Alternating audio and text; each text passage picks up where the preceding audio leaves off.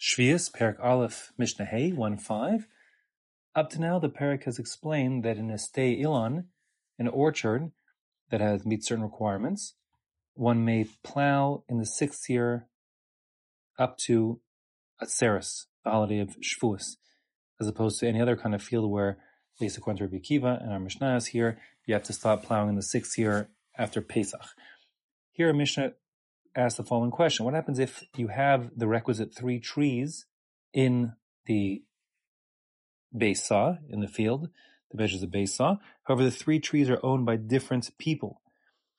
So one might have thought that since they're owned by different people, it's not normal for you to plow area between your tree and someone else's tree, which would suggest you're not plowing for the tree's benefit, someone else's tree, but rather plowing for the sake of preparing the land for planting the seventh year.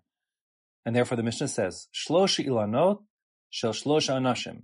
If there are the requisite three trees and they do produce the requisite shisha mana, 60 mana of figs, if they're fig trees, um, but they belong to shlosha anashim, three different owners.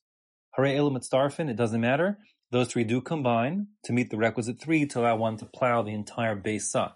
And therefore, v'chorshin called besa b'shvilan. You may plow the entire besa for those three trees, even though they're owned by three different people.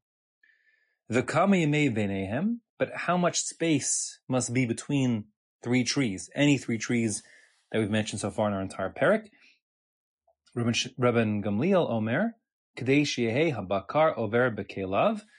They have to be spaced out enough that literally the oxen could pass through with its plow, which is four amos. That is to say, as long as the three trees each are spaced four amos one from the other, they're spread out sufficiently that one could plow the entire besa because of them, provided the other conditions are met.